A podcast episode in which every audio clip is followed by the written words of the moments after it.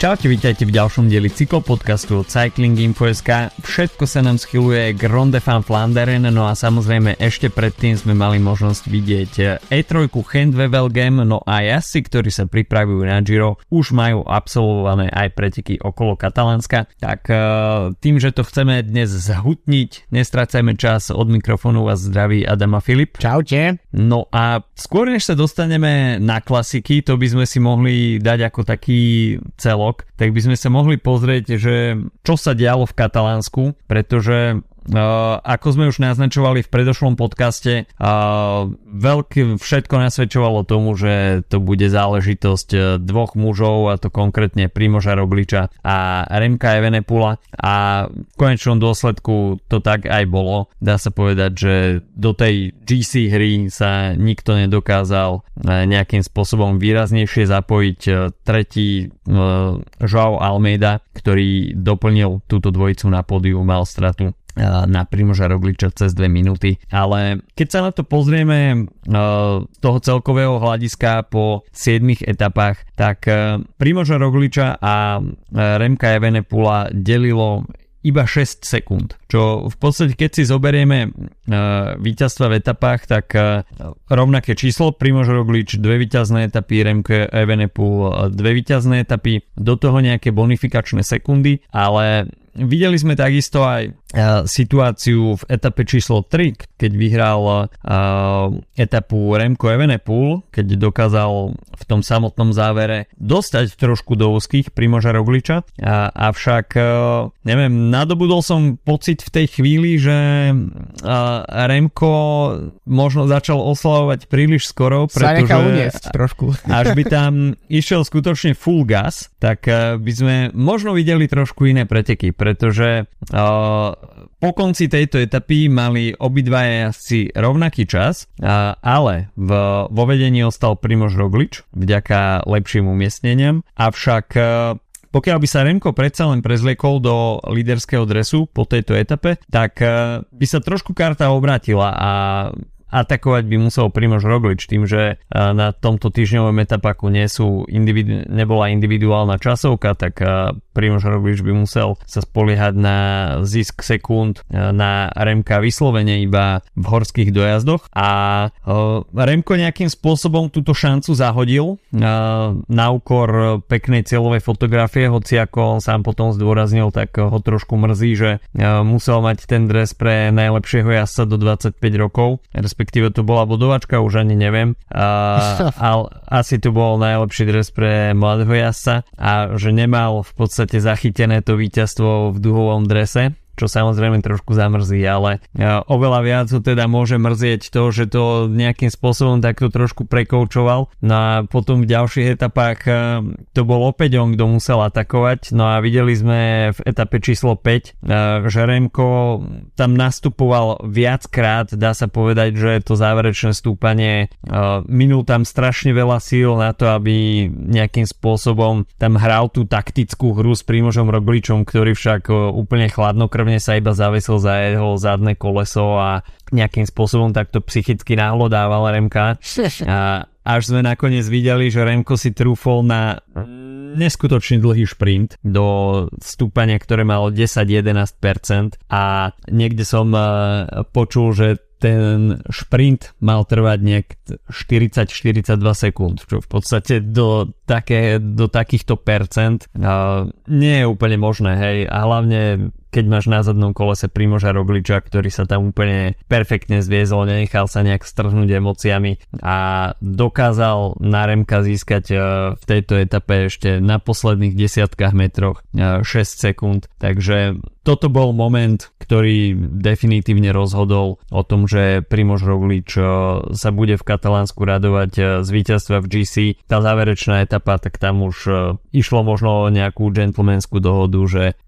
Primož Roglič tam pustil Remkovi, Remkovi e, ten záver etapy a nejakým spôsobom sa tam už nezapojil e, do toho záverečného šprintu, takže Primož Roglič odchádza z Katalánska e, viac ako spokojný, celé to zapadlo do seba, klasikárska zostava Jumbo Visma terorizuje všetkých naokolo na kockových klasikách,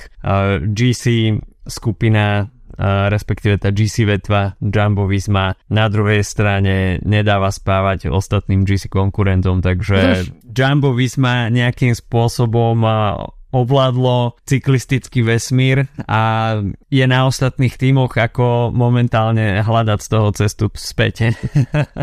No, presne, ja si myslím, že v, keďže hlavný fokus je na klasiky, tak trošku nám aj uchádza v, v pozadí ten, to, ako sa darí Rogličovi a možno práve preto, že Vingego v zásade jednoznačne prehral s Pogačarom uh, na Paríž-Nice. Um, mm tak, eh, tak to je to ako keby tá, to, to, to hlavné meny, ale v zásade to, čo Roglič predvádza, je veľmi, veľmi slubný štart do sezóny, pretože dva etapáky na tom prvom ani nemal štartovať pôvodne na Tyrene. Um, mm. Z obidvoch si odniesol um, žltý dres, alebo teda líderský dres a v, s tým, že v Katánsku viedol od prvej do poslednej etapy, k tomu na Tyrene mal tri víťazné etapy, v Katánsku dve, um, s tým, že ako si hovoril, tá tretia bola nejakým spôsobom dohodnutá, myslím, že tam aj Re, Remkoj bolo jasné, že na takom, na takom na tom kopci, ako je Monžuk v Barcelone, tak to nie je presne, to je presne miesto, kde sa Roglič dropuje veľmi často, lebo sú tam časté zmeny intenzity a tempa, tak nie je to proste nejaké sústavné dlhé stúpanie, um, ale je to okruh, um, takže to je presne taký, taký štýl, aký, aký Rogličov vyhovuje v tom, v tom jeho šprinte záverečnom a tam si myslím, že nedela bol taký deň gentlemanský dôvod, uh, videli sme to potom aj na Gente a tuto to bolo Uh, tuto fungovalo veľmi dobre. A keď si spomínate líderské dresy, uh, neviem, či sme sa tomu venovali niekedy v minulých rokoch, ale tie um, hist- históriou inšpirované uh, líderské dresy v Katánsku sú perfektné, sú akože vizuálne uh-huh. sú veľmi, veľmi pekné podľa mňa. Akurát um, treba jazdcov rozoznávať uh, na základe ich iných črt, pretože vlastne tá, tá farebná identifikácia je niekde na úrovni čo brucha v podstate a tým pádom, eh, keď, keď sú v tej klasickej proste pozícii na bicykli, tak uh, nie je celkom vidieť, uh, že um, ktorý dres to je, ale tak v zásade v, nebol uh, nikto iný výrazný uh, v týchto pretekoch, uh, možno ešte na začiatku nejakým spôsobom Giulio Ciccone držal s nimi. Um, stopu, ale v zásade e, pod, od, od toho spomínaného víťazstva Evenopula, keď si trošku skôr zaoslo, tak už to bola iba ich exibícia. A myslím si, že keď budeme hodnotiť na konci roka týždňové etapáky, tak si myslím, že to dopadne veľmi dobre pre Katalánsko. Niekto z nás dvoch si podľa mňa na ňo spomenie. Um, čo mu možno chýbalo, bolo taká nejaká trošku silnejšia konkurencia v, pre týchto dvoch, ale to, ako si prehadzovali tie víťazstva, ako, ako to fungovalo medzi nimi um, a tak to bolo veľmi, um, bolo to veľmi zaujímavé a tiež si myslím, že um, nejakým spôsobom taká tá, taká tá pokojná sila Rogliča nejakým spôsobom krotila Remka. Bolo to vidieť už v tej etape číslo 1, kedy v sprinte vlastne Roglič vyhral, Evenepoel tam buchal do, do rejtiek, lebo bol tam, tuším, zavretý tesne pred koncom a musel šprintovať z väčšej diálky a Roglič vlastne sa ani nejak veľmi intenzívne netešil, ale rovno mu podal ruku, aby, aby bolo všetko v pohode a myslím si, že takýmto spôsobom Roglič si zabezpečuje trošku takú akože um, lepšiu, um, lepšie meno, lepšiu tvár v, očiach uh, Remka, ktorý možno, môže byť trochu taký prchký, takže to tiež uh, uvidíme, ako sa to prejaví na Gire. Ja by som povedal, že ja som samozrejme ešte po roka dozadu povedal, že Remko nikdy nevyhra žiadnu Grand Tour, čo sa zmenilo 3 týždne neskôr, a, ale stále si myslím, že na, že na, na Gire musí mať k tomu bližšie Roglič. Určite toto bude diskusia najbližších týždňov. Toto bola taká malá ochutnávka a také malé antipasty, ale myslím si, že Remko sebe skrýva ešte určitý potenciál a práve taká tá taktická výzrelosť, nenechať sa strhnúť príliš emóciami, tak e, to je vec, na ktorej Remko bude musieť po, popracovať a myslím si, že je to súčasť takého nejakého vývoja toho Grand Tour jazdca. Predsa len e, málo kto sa vhupne do toho Grand Tour diania ako Tadej Pogačar a Remko na druhej strane je to sympatické, že, že je tam taká tá nejaká emocia, vášeň a Určite. Vie to, vie to okoreniť e, takú možno až často sterilnú stránku cyklistiky. Na druhej strane, e, keď rozhoduje, rozhodujú týždenný etapak e, sekundy, tak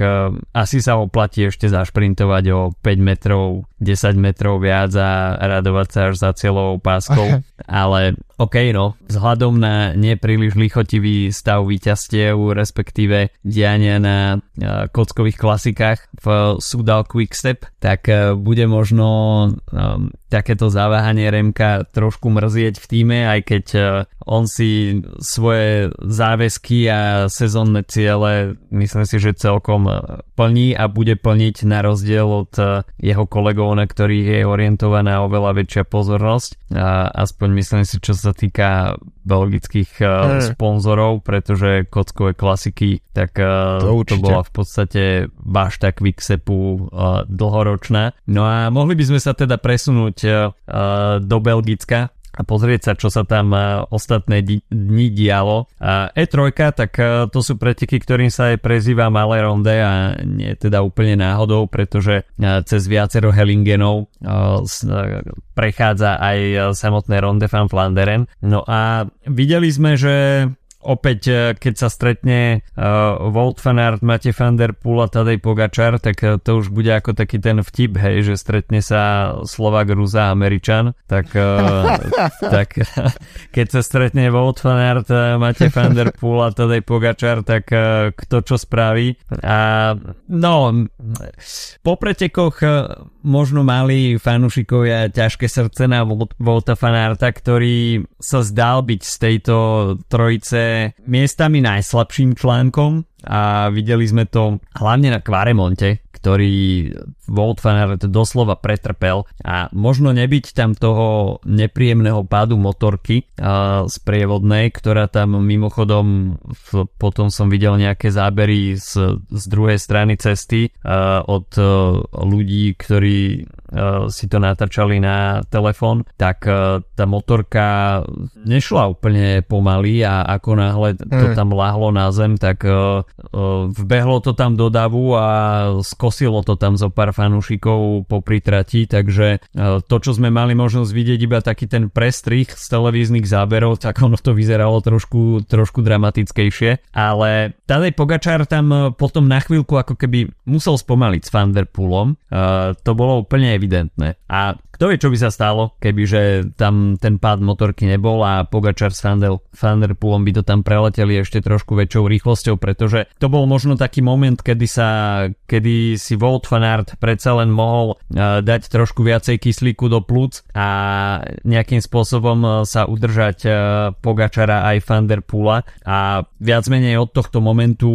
už iba nechcem povedať, že sa viezol na, na ich zadnom kolese, samozrejme spolupracoval tam aj on, ale prišlo mi, že z tejto trojice bol to práve Wout van Aert, ktorý sa najviac spoliehal na záverečný šprint, čo mi mm. samozrejme aj prišlo. Pogačar to tam ešte uh, sa snažil poslať dvakrát v posledných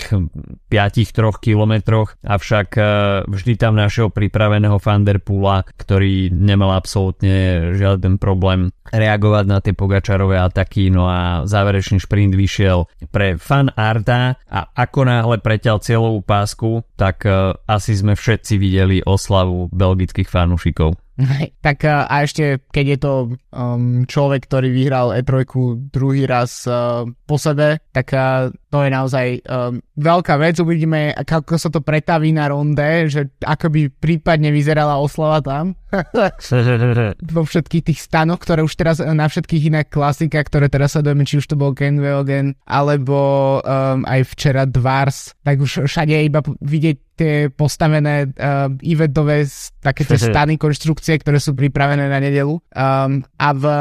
myslím, že čo sa týka fanarta, tak uh, ja som popravde absolútne ten koniec, keď si to prečítaš podľa mňa ako dopadli tie preteky, tak to dáva absolútne zmysel, že Fanart uh, vyhrá v tom šprinte um, s Fanderpoolom a Pogačarom, ale podľa mňa ten priebeh tomu vôbec nenasvedčoval, ako si hovoril. Bol najslabším článkom, um, neviem, nakoľko to bolo na schvál, nakoľko to bola taktika, nakoľko to bolo um, jednoducho, že to nedával s týmito dvoma. Um, ale na čo by som ja upozornil je, že sme totálne v luxusnej situácii, čo sa týka fanúšikovstva klasik, a nielen klasik v podstate, pretože ak máme týždeň pred ronde preteky, kde zaatakujú vlastne traja, tri najväčšie mená, mm. uh, a, a bavili sme sa presne o Sanreme, tak uh, je to zase, uh, hej, t- tie isté, tie isté tváre um, a vidíš ich sole proste 60 km alebo koľko išli, um, tak to je,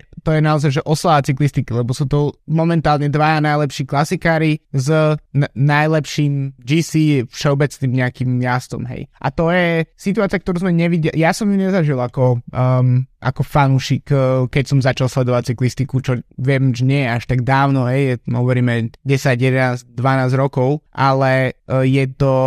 tak najbližšie tomu možno bol jazdec ako Valverde možno v tom, v tom mm. čase, hej. A teraz naozaj má, že, že Pogačara, ktorý um, je absolútne komfortný s tým, že čak on musí vidieť už len fyzicky, že na takýchto pretekoch ako je E3, tak to bude mať oveľa ťažšie, ako to má Fanard alebo Thunderpool. A napriek tomu tam ide s nimi, napriek tomu ťahá, napriek tomu sa skúsi niečo vymyslieť v poslednom kilometri, aj keď jeho šance oproti im dvom sú menšie, hej. Ale je vidieť tá, ten, um, tá radosť z toho, že vlastne za každú cenu niečo skúsiť a to je podľa mňa niečo, čo je veľmi cenné. A možno si to pamätajú nejakí ľudia, ktorí sledovali cyklistiku v časoch, uh, neviem, povedzme, Merckx to už je veľmi dávno, ale aspoň Ino alebo Sean Kelly alebo podobní ľudia v 80 rokoch. Um, ale my, čo sme vlastne 0. a 10. roky tohto storočia, uh, tak si myslím, že sme naozaj že v najlepšom čase, čo sa týka klasik. Uh, a možno sa tá, tá, ten okruh jazdcov, ktorí budú dominovať, veľmi, veľmi zúži, ale medzi nimi to bude veľmi napínavé. Pretože ja si myslím, že aj Pogačar časom dojde na spôsob, akým sa dá um, nejakým spôsobom vytrieť kocúra týmto dvom jazdcom alebo aj ďalším z tých z tej najsilnejšej, z toho najsilnejšieho okruhu. Takže pre mňa je ako keby najväčším pozitívom E3 bolo jednoducho to, že, že môžu si to dovoliť spraviť tých 60 km pred celom a idú do toho a Pogačar uh, je v pozícii nie v také, ako ho vidíme na Grand Tour uh, v, alebo na týždňových etapách v ťažkých horských etapách, že všetci idú proti nemu, lebo tam je ten najlepší, ale uh. postaví sa do pozície, že práve po mne vie, že prehrá a že to skúsi a je to podľa mňa veľmi veľké osvieženie pre uh, vývoj um, sezóny, ale tiež dokonca možno aj pre nových potenciálnych ľudí, ktorí by mali začať sledovať cyklistiku alebo mohli začať sledovať cyklistiku, pretože zrazu to nie je ako keby oddelený šport um, ako že jarnej klasiky a Grand Tour alebo um, neviem, že proste máme kompletne iné pole jazdcov, ktorí jazdia jedno alebo druhé, ale je to, začína sa to opäť prepájať a to je pre to, pre napríklad keď človek začne sledovať um, cyklistiku z, z nuly a začne sledovať celú sezónu, tak zrazu vidíte mená takmer na každých pretekoch a je to hneď trošku zjednodušená to, aby ľudia rozumeli tomu, čo sa deje v pelotone. Takže to je podľa mňa ako, um, skôr sa na tieto preteky um, pozerám z toho hľadiska, že uh, toho ako keby big picture, ak sa hovorí, že, že čo, to, čo to vlastne priniesá, ale to, že presne vidíme 60 km únik troch takýchto jazdcov, tak je, tak je to naozaj veľ, veľká vec, ktorú si treba vážiť a dúfam, že to tak ešte bude nejaký čas. Určite Pogačar tomu dáva takú novú iskru pretože je to oveľa sympatickejšie um, jazdenie na tento štýl, že jazdec, ktorý vyslovene by sa mohol orientovať na Grand Tour a ten jeho sezónny vrchol mohla byť jedine Tour de France, tak uh, skúša to na viacerých poliach a toto je niečo, čo automaticky priťahuje oveľa viacej ešte mm. k tým pretekom a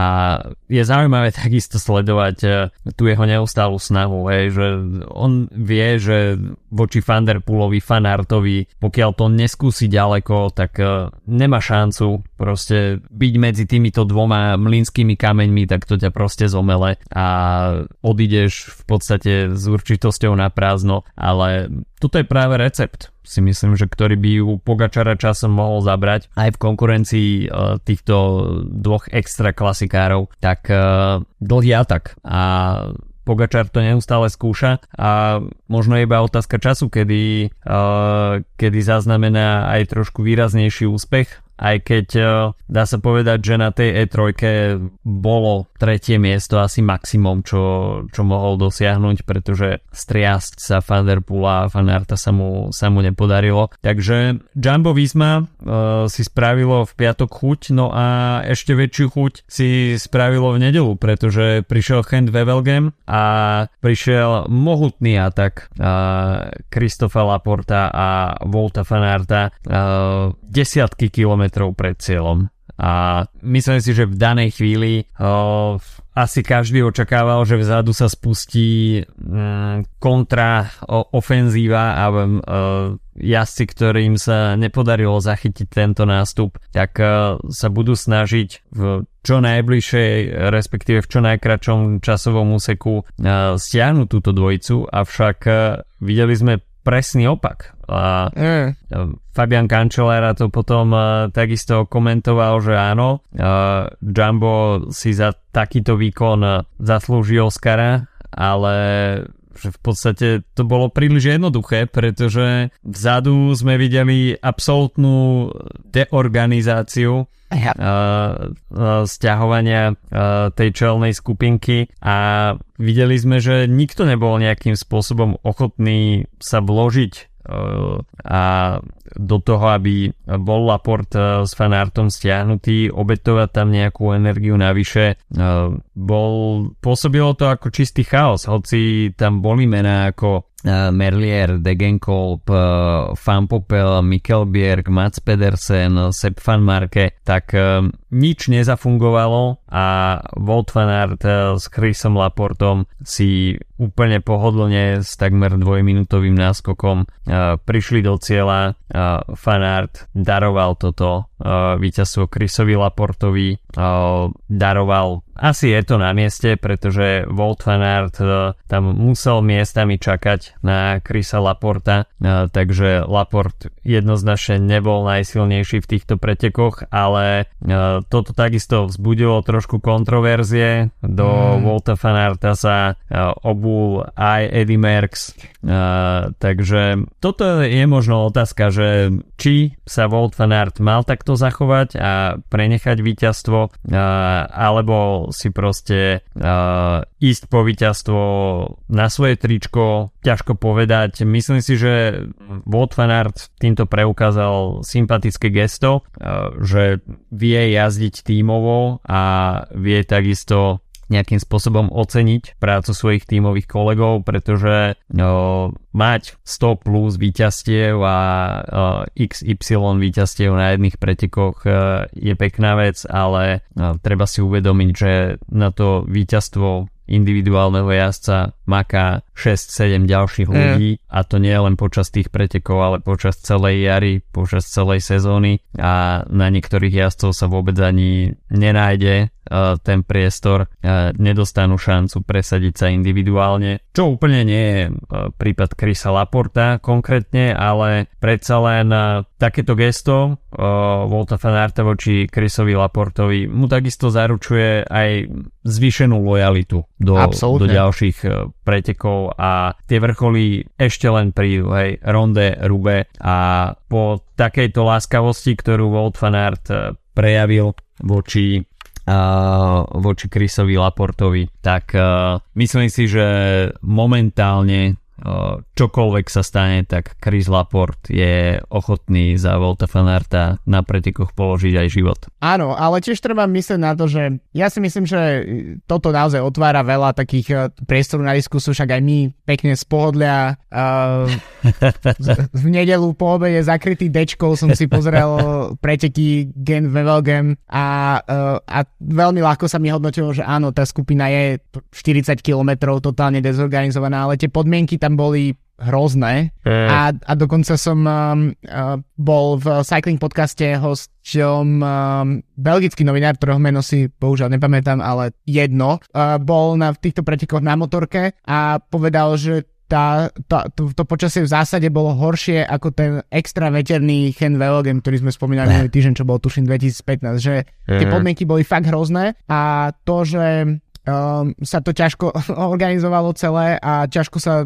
naozaj hľadali sily na to, aby sa stiahovali uh, uniky, tak potvrdili len ženské preteky, kde uh, Marlene Roser z uh, Švajčarka z uh, SD Works, tak vyhrala 40 km solom s, a, s 2,42 náskokom, hej, tak to je, že to je, to je už úplne iná liga, ako dal, dala táto dvojca. Takže myslím si, že e, tie, keby naozaj bolo, že slnečné, bez vetre a jazdil by sa vo váku, mm. tak, e, tak by sme mohli byť asi kritickejší na, to, na tých jazdcov, um, ale takto to um, jednoducho, tie podmienky to čiastočne vyhrali um, pre, pre jazdcov Jamba a možno tým, že, že vlastne odkedy Sudal prešiel ako sponzor Quickstepu, tak zjavne priš, prešla aj nejakým spôsobom um, smola uh, niekdajšieho Loto Sudal v jarných klasikách a, a naozaj ten tým uh, to nejak, neviem, že nevie zobudiť, ale ani nedokáže nejak veľmi kontrolovať vývoj pretekov, že, že jedna vec je, že im podľa mňa chýba nejaký, nejaký finisher výraznejší, uh, pretože Cody Remkovi v podstate sa zaspalo s na, nejakou nákupnou politikou pre klasiky, ale to, že ani tí klas, ani, ani tá, tí pracov, pracovníci hej, nedokážu nejakým spôsobom upratať tie preteky, ako to v minulosti bolo. Um, a presne taký nákup, uh, akým Quickstepu chýba, tak bol pred eh, rokom a pol Kristof Laport, ktorý prešiel z Kofidisu, kde bol v zásade šprinter druhého sledu. Um, mm. Podľa mňa to je, že jeden z najlepších prestupov, akým sa podaril v posledných x rokoch keď si pozrieme, aké výsledky Laport priniesol, odkedy je v Jumbe. A tiež to nebolo prvý raz, čo nejakým spôsobom bolo darované v úvodzovkách, um, darovaný výsledok. Uh, na Parížny mu v Lani v podstate venovali etapu uh, v, na Tour de France, keď vyhral etapu číslo 19, myslím, uh-huh. tak, uh, tak to tiež nebolo to, že by mu to darovali, ale bolo to v zásade na základe toho, že sa fanart rozhodol ne, neísť do, do záveru tej etapy. Uh, takže tých ako keby odmien pre neho je dosť, ale podľa mňa to tiež ukazuje to, že áno, Wood van by ho dropol hoci kedy, ale, ten, ale Laport to nie je uh, Tim de Klerk, uh, ktorý nevyhral žiadne preteky a, a je, ale je mega platný uh, jazdec hey. a mega platný domestik, ale je to jazdec, ktorý pravidelne vyhrával, dokonca aj za Kofidis v nejakých menších pretekoch vyhral Trobro, Leon, Predix s rokmi a podobne. Uh, takže to je podľa mňa trochu taká ukážka toho, že, že nemôžeme Laporta úplne dávať do toho uh, kontextu nejakých uh, takých domestikov, ktorému sa, sa zrazu ide darovať víťazstvo, lebo je to naozaj, že jazdec, ktorý ešte aj keď bol vo francúzskom drese, tak minulý rok spravil dre, medailu na majstrovstvách sveta. Mm. A to ukazuje, že aj bez toho Jamba si vie s nejakým spôsobom poradiť a možno to Jumbo mu prinieslo, neviem, tréningové metódy iné, možno iný, inú výbavu, proste iný, iný bicykel a, a možno mu to prinieslo tiež trošku sebavedomia a čo sa myslím ukázalo veľmi pekne v včerajších pretekoch na Dvars. Ale také tie komentáre typu, že oh, Wood Fanart to bude lutovať a nemal to spraviť a že to je sú presné, nie je to monument, ale je to prestížna klasika. Ja im v zásade rozumiem, ale tak to sú také Joškovia a Golunkovia celého sveta yes. sa môžu vyjadrovať k takýmto veciam. Uh, je to ich názor, ja, si, ja som bol takmer celý čas v tom sole presvedčený, že to fanát spraví. Neviem, mal som jednoducho taký tušak, že to k tomu príde. A svojím spôsobom je to priestor možno aj na zamyslenie. Viem, že sa to nikdy nestane, lebo, lebo cyklistika je veľmi konzervatívny šport, uh, ale ja napríklad nevidím dôvod, prečo by na takýchto situáciách napríklad sa nemali udelovať dva tituly, že by mohli jednoducho získať obidvaja v um, to víťazstvo, pretože to je tímová robota, spravili to spolu a pre mňa obidva sú výťazí tých pretekov uh, a možno by to nejakým spôsobom prinieslo nejakú zmenu organizácie v tímoch, ktorí by sa možno také niečo snažili viac. Teraz to v podstate posledné dva roky vidíme takéto úniky výlučne u Jamba. Uh, a nie je to prvý raz, čo sme to takto videli. Ale a tiež ďalšie ešte, nad čím som rozmýšľal v súvislosti práve s uh, Joškom, Joškom Golonkom a ich, ich komentárov,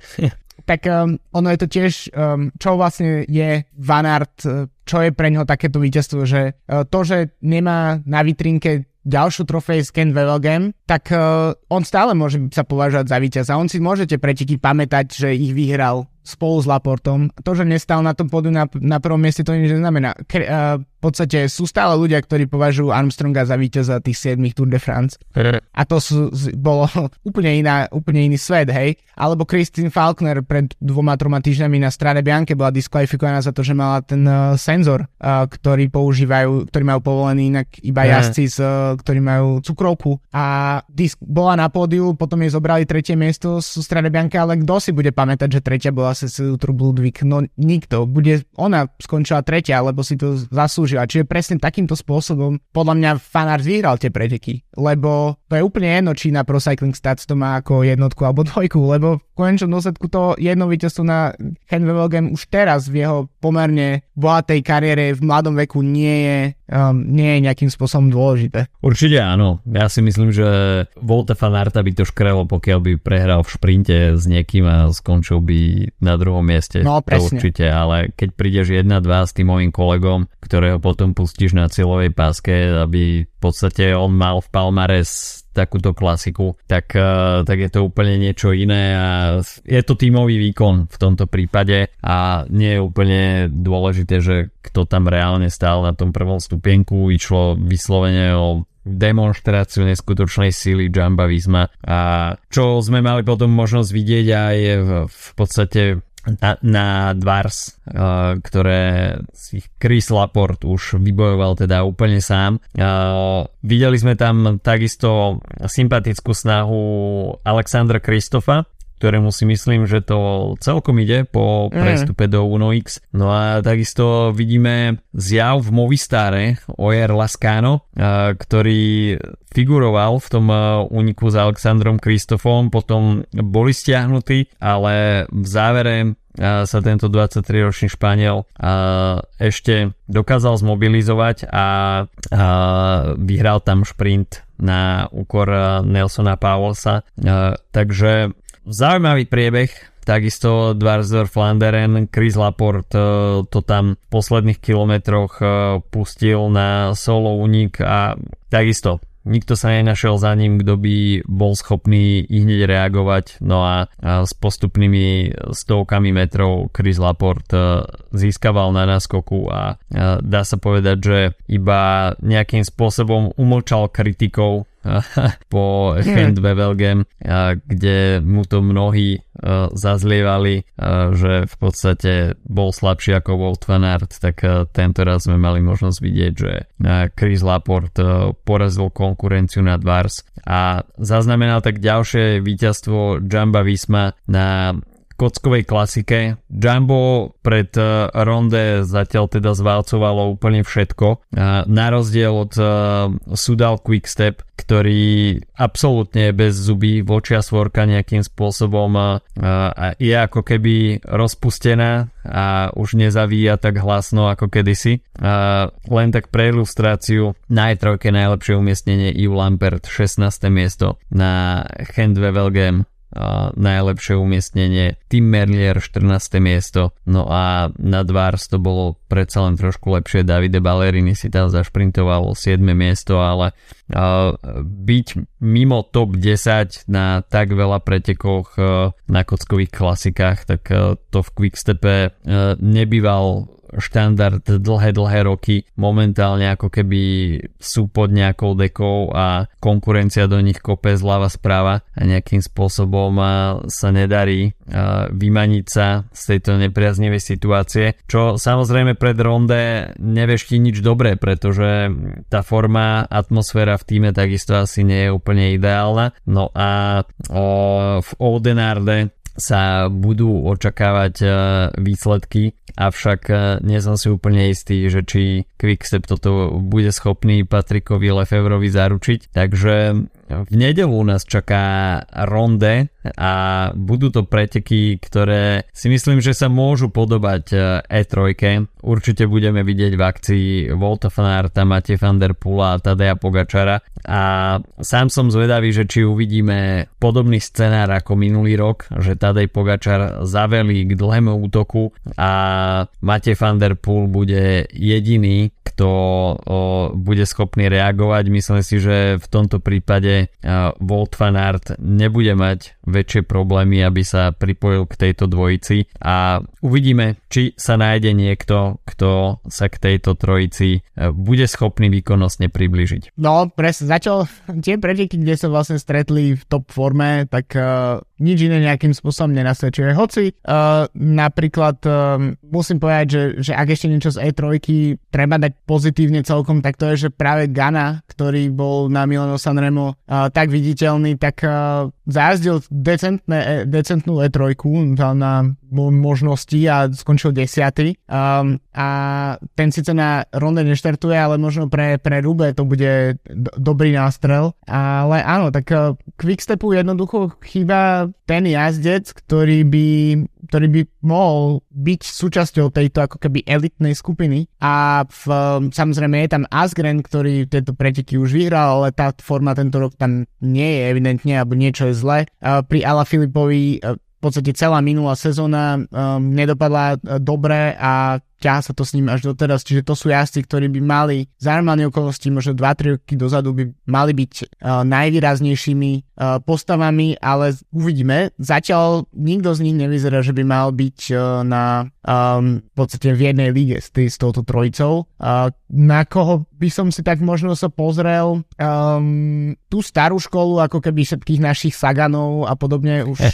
fan, fan, art, fan Avermatov a podobne, myslím, že to je um, asi už um,